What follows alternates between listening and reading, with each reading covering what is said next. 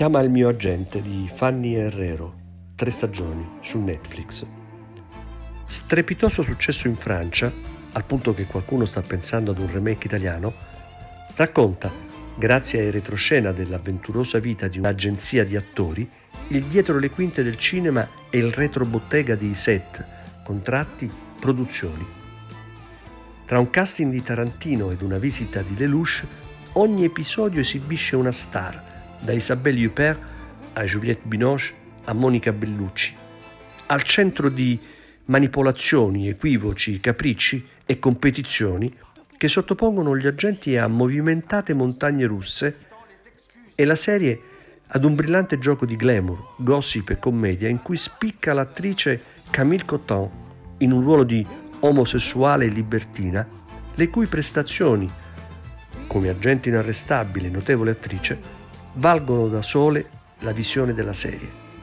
Il successo della prima stagione ha fatto sì che tutti gli attori francesi si mettessero in fila per le apparizioni nelle successive. Dexter di James Manos, sei stagioni, su Sky. Di giorno è un efficiente tecnico della polizia scientifica, di notte un serial killer che stermina i malvagi come un vigilante. Fare di un maniaco il migliore dei detective è la formula che porta alle estreme conseguenze tutto l'inconscio del noir dalla fine degli anni 40 ad oggi. L'identificazione del poliziotto con il criminale è la più efficace e disturbante tecnica di soluzione del mystery, dai poliziotti di Fritz Lang fino ad Hannibal Lecter.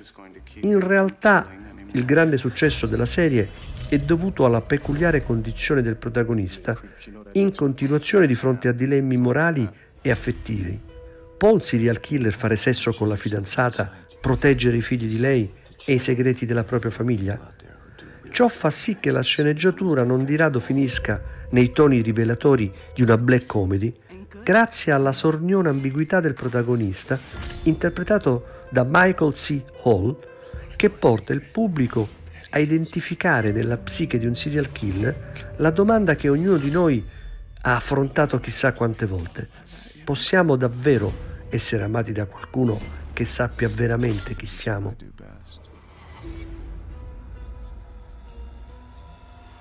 Smokings di Michele Fornasiero, documentario su Amazon Prime.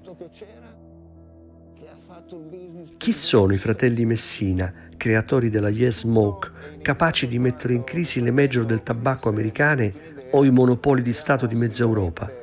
Anarchici rivoluzionari o liberisti estremi? La risposta probabilmente è nel loro sguardo disincantato e disilluso nel rapporto con la madre anziana, nei loro abiti da bancarella nonostante i milioni di euro accumulati negli anni.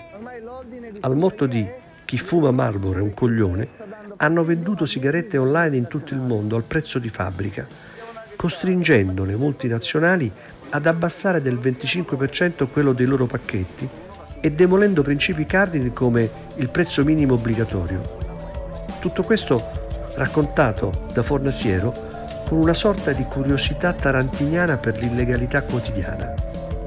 Premiato al Festival dei Popoli e a Bellaria.